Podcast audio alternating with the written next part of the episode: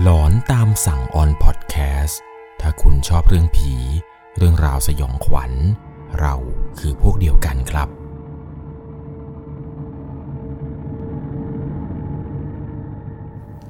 สวัสดีครับทุกคนครับ กลับเข้ามาสู่ช่วงหลอนตามสั่ง อยู่กับผม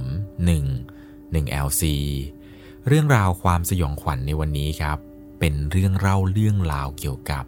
การพบเจอผีเปรตที่จังหวัด ภูเก็ตครับ ต้องบอกเลยนะครับว่าหลอนตามสั่งของเราเนี่ย แทบจะไม่ค่อยได้มีเรื่องเกี่ยวกับผีเปรตมาให้ทุกคนได้รับฟังกันเลย ด้วยความที่ว่าผีเปรตเนี่ย มันไม่ได้พบเจอ หรือว่าพบเห็นกันได้ง่าย ๆนะครับ ยิ่งในยุคนี้แล้วเนี่ย น้อยคนมากๆครับ ที่จะได้พบเจอผีเปรตต้องบอกเลยว่ามันเป็นประสบการณ์ที่หาได้ยากมากๆครับ กับผู้คนที่จะสามารถได้ไปพบเห็นผีเปรตด้วยตาของตนเอง ซึ่งในวันนี้นั้นก็มีผู้ฟังทางบ้านท่านหนึ่ง ได้ส่งเรื่องราวของเขา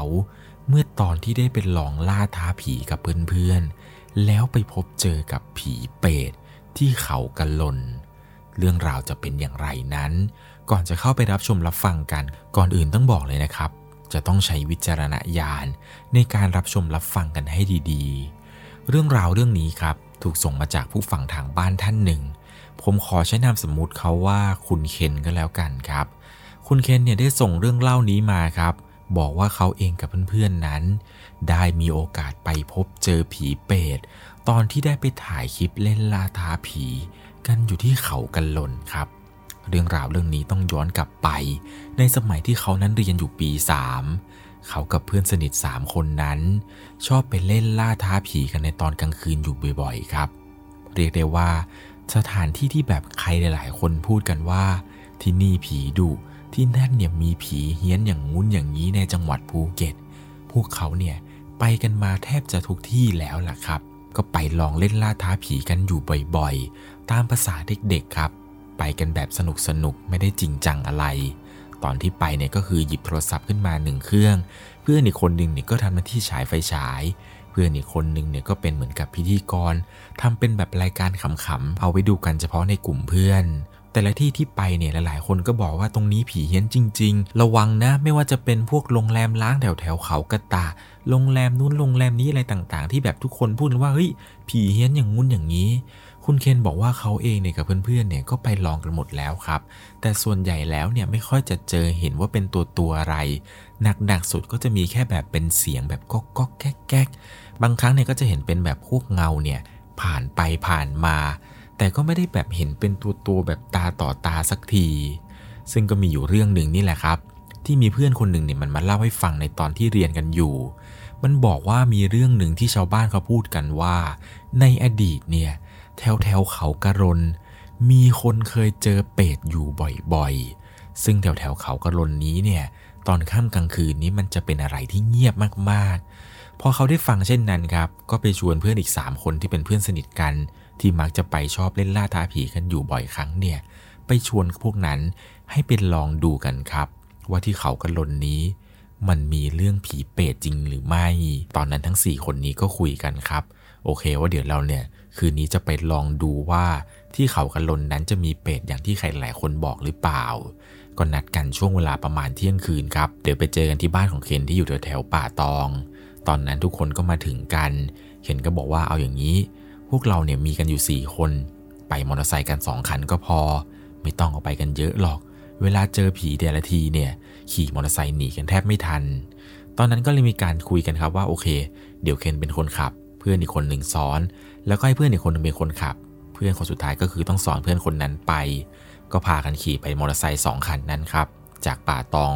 เขาขี่กันไปเรื่อยๆเรื่อยๆขี่ชมวิวกันนู่นชมนี่ไปเรื่อย กว่าจะไปถึงแถวเขากันลนก็ปาไปตีสองแล้วครับ ไปถึงเนี่ยก็ขับขึ้นไปทางหาดกันลน ก็กะว่าจะไปถ่ายคลิปขำๆกันเหมือนกับทุกๆ ครั้งนั่นแหละครับ พอไปถึงเนี่ยพวกเขาก็จอดรถตรงตีนเขาครับ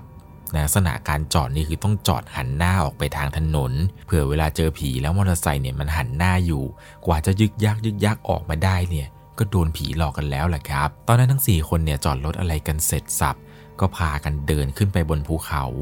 คุณเคนกับเพื่อนเนี่ยเดินนำหน้า ส่วนเพื่อนอีกสองคนนั้นเดินตามหลังมา ก็พากันเดินไปเรื่อยๆเรื่อยๆ คืนนั้นเนี่ยจำได้ว่ามันเป็นคืนพระจันทร์เต็มดวง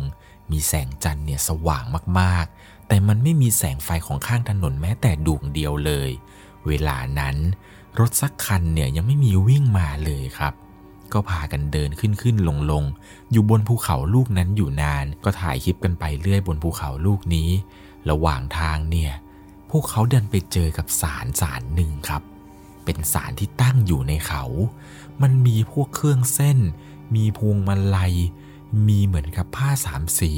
แล้วก็มีพวกตุ๊กตานางลำเนี่ยตกอยู่ตามพื้น ตกอยู่บนสารบ้างก็มี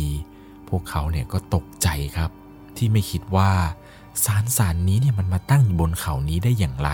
เพื่อนอีกคนหนึ่งเนี่ยมันก็ส่องไฟฉายส่องไปส่องมา เพื่อที่จะดูรอบๆครับ รอบๆสารเนี่ยมันมีพวกเศษทูบเศษอะไรเนี่ยตกอยู่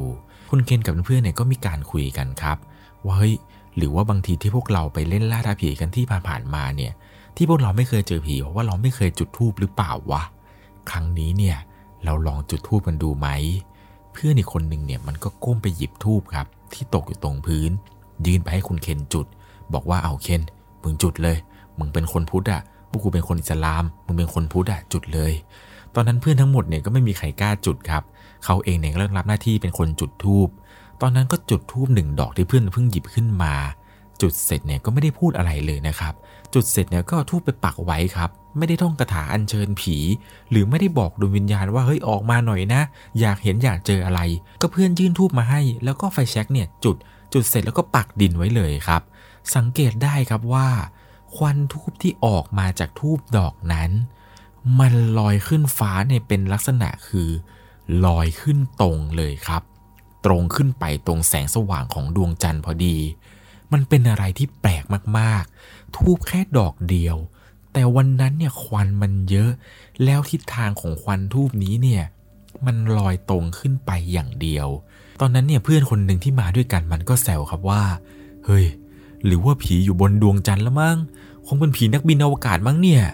ทุกคนเนี่ยก็พากันหัวเราะชุดใหญ่เลยครับ พากันหัวเราะเฮฮาเฮฮาอะไรกันไป จนเวลาเกือบราวประมาณจะตีสามกว่าแล้ว ที่พวกเขานั้นเดินเล่นกันอยู่บนภูเขาลูกนี้ ตอนนั้นเนี่ยก็เริ่มเมื่อยขา แล้วมันก็เริ่มง่วงแล้วล่ะครับ ก็เลยชวนเพื่อนๆทุกคนว่าเอาอย่างนี้ เราลบบ้านกันเลยดีกว่า ก็พากันเดินลงมาเรื่อยๆครับ จากบนภูเขา ซึ่งตอนที่พวกเขาเดินกลับมานั้น แสงของพระจันทร์ที่ส่องลงมา มันก็สะท้อนกับพวกเขาจนเกิดเป็นเงาด้านหน้าครับ เดินมาเนี่ยก็เห็นครับว่ามีเงาตัวเองอยู่ด้านหน้าเลย เพื่อนคนหนึ่งเนี่ยมันก็แกล้งทำเป็นชูไม้ชูมือ เหมือนกับเด็กที่เล่นเงาเล่นแสงไฟนั่นแหละครับ ก็เดินกันมาสี่คนเดินมาเรื่อยๆ ก็เห็นเขาว่าเงาพวกเราทั้งสี่คนนี้เนี่ยอยู่ด้านหน้า ระหว่างทางเดินกลับ เพื่อนอีกคนหนึ่งเนี่ยมันก็ก้มหน้าก้มตาเล่นมือถือ ก็พากันเดินจนมาถึงครึ่งทางลงเขา ตอนนั้นเนี่ยเขาก็รู้สึกแปลกๆครับ มันเย็นวูบวาบวูบวาบยังไงไม่รู้ ตอนเดินลงมาเกือบจะถึงตรงทางออกภูเขาแล้ว จู่ๆพวกเขาก็ได้ยินเสียงครับ เป็นเสียงเหมือนกับอะไรบางอย่าง เหยียบกิ่งไม้ ดังแกรก ตอนนั้นเนี่ยทุกคนถึงกับหยุดเดินครับ ทุกคนนั้นนิ่ง แล้วก็มองหน้ากันครับว่า เอาอยัางไงดี เราจะหันกลับไปดูไหม แต่เพื่อนเนี่ยบอกว่า อย่าหันไปเลย กูว่าเราเดินต่อกันดีกว่า ทั้งสี่คนนี้ก็พากันเดินต่อ ในระหว่างทางที่เขากำลังเดินไปนั้น ก็สังเกตได้ครับว่ามันมีเงาเงาหนึ่ง ที่พาดผ่านพวกเขา เป็นเงาที่ยาวมากๆครับ ลักษณะที่เห็นเนี่ยมันเป็นลำตัวที่ยาว แขนขาเนี่ยยาว ตอนนั้นทุกคนเนี่ยถึงกับก้าวไม่ออก เพราะดูจากลักษณะเงาแล้ว มันไม่ใช่เงาของพวกเขาทั้งสี่คนอย่างแน่นอน เงาเงานี้ มันพาดยาวมา เรียกได้ว่าต้องเอาคนมันนอนต่อกันสี่ห้าคน ถึงจะเทียบเท่ากับเงาที่พาดผ่านพวกเขาลงมาบนที่พื้น ตอนนั้นเนี่ยก็ตัดสินใจ ค่อยๆหันหลังกลับไปดูครับ สิ่งที่พวกเขาเห็นเนี่ยคือ เป็นผีเปรตครับ ตัวสูงใหญ่ตัวเนี่ยสูงแบบสูงจนไม่รู้ว่าจะอธิบายยังไงว่ามันสูงขนาดไหน ผีเปรตตนนี้ครับ ยืนห้อยแขน โยกไป โยกมาทำให้ทุกคนตอนนั้นเนี่ยพากันวิ่งหน้าตั้ง ไปยังที่จอดรถมอเตอร์ไซค์ทันที พอไปถึงที่ตีนเขาที่พวกเขาจอดมอเตอร์ไซค์ไว้ ลักษณะการจอดที่หันหน้าออกถนนเนี่ยได้ใช้ทันทีครับ ทุกคนเนี่ยต่างพากันบึ่งมอเตอร์ไซค์ออกไปอย่างไว โดยที่ไม่มีใครนั้นกล้ากลับหันไปมองเลย แม้แต่กระจกมอเตอร์ไซค์ยังไม่มีอารมณ์จะมองเลยครับ รีบบิดหมดปลอกกันเลยทีเดียว ตอนนี้เนี่ยได้รู้แล้วว่าตำนานผู้ผีเปรตที่เขาพูดถึงกัน ว่าที่เขากะรนนั้น มันมีวิญญาณผีเปรตนี่คือเรื่องจริงที่เขานั้นเองไปพบเจอมา ซึ่งเรื่องราวเกี่ยวกับผีเปรตที่ภูเก็ตนี้ครับ รุ่นพี่คนหนึ่งเล่าให้ผมฟังครับว่า ที่วัดหลังศาลจังหวัดภูเก็ตนี้ ก็มีเรื่องเล่าเกี่ยวกับการพบเจอผีเปรตเหมือนกันครับ เป็นเรื่องเล่าที่เขาพูดถึงกันมาว่าเรื่องนี้เนี่ยเกิดมานานมากกว่า 10-20 ปีแล้วครับ ที่พูดถึงกันว่าที่วัดหลังสารเนี่ยมีผีเปรตหลายตนมากๆ นี่อยู่คืนหนึ่งครับที่ในคืนนั้นเนี่ยเป็นคืนที่ฟ้าฝนพายุเนี่ยกระหน่ำมากครับ ในวัดเนี่ยจะมีเหมือนกับต้นมะม่วงต้นหนึ่งน่าจะเป็นต้นมะม่วงตาลจีน เป็นต้นมะม่วงเก่าแก่เลยครับ ที่อยู่ในบริเวณวัดนี้ ตอนนั้นเนี่ยฝนฟ้าพายุเนี่ยมันก็พัดโหมกันนำจนทำให้มะม่วงของต้นนี้ครับ มันร่วงตกอยู่เต็มพื้น มีแม่ชีอยู่รูปหนึ่ง แม่ชีท่านนี้ครับ แกเหมือนกับว่าจะเห็นว่ามีมะม่วงเนี่ยหล่นเกลื่อนกาดเต็มอยู่ที่พื้นเลยครับ พอหลังจากที่พายุเนี่ยได้ผ่านไป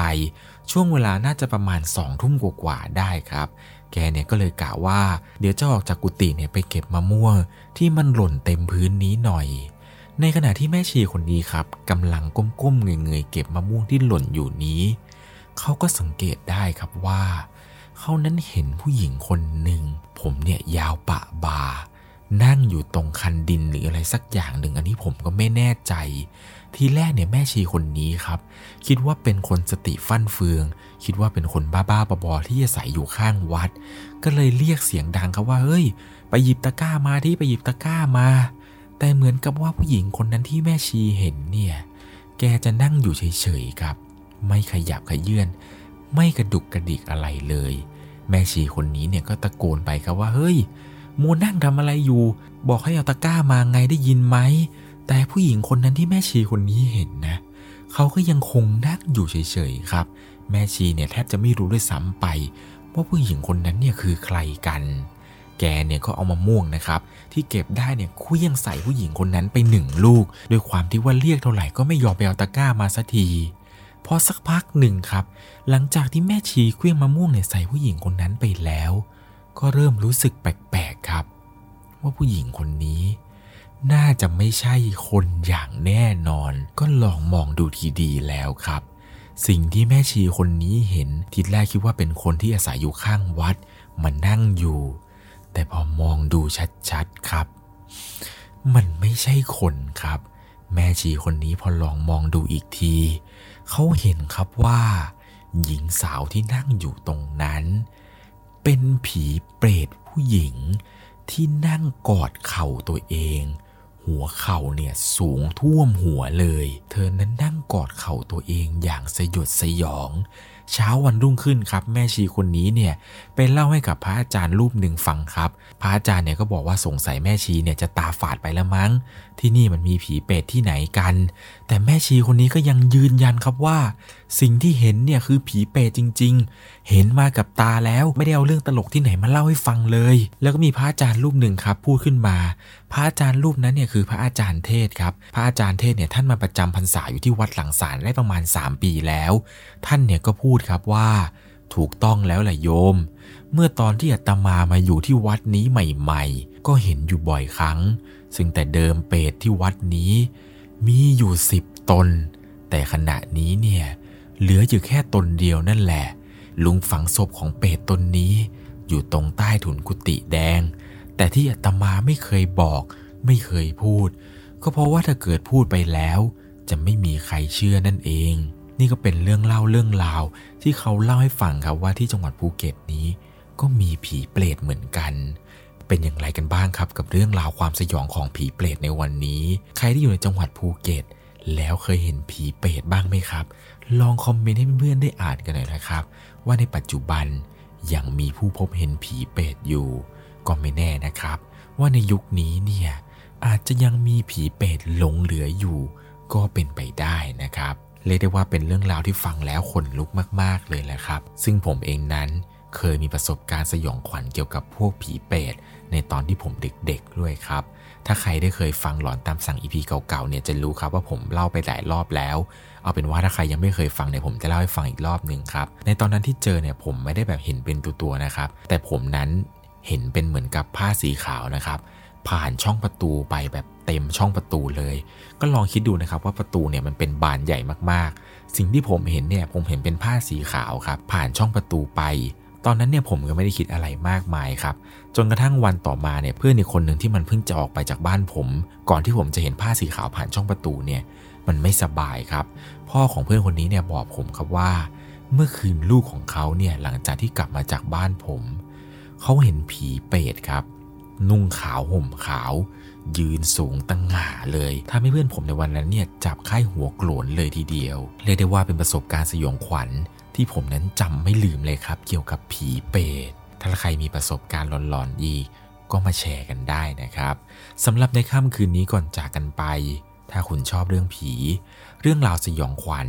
เราคือพวกเดียวกันครับสำหรับในค่ำคืนนี้ขอทุกคนนั้นนอนหลับฝันดี ราตรีสวัสดิ์สวัสดีครับ สามารถรับชมเรื่องราวหลอนๆเพิ่มเติม ได้ที่ YouTube Channel 1 LC ยังมีเรื่องราวหลอนๆที่เกิดขึ้นในบ้านเรา รอให้คุณนันได้รับชมอยู่นะครับ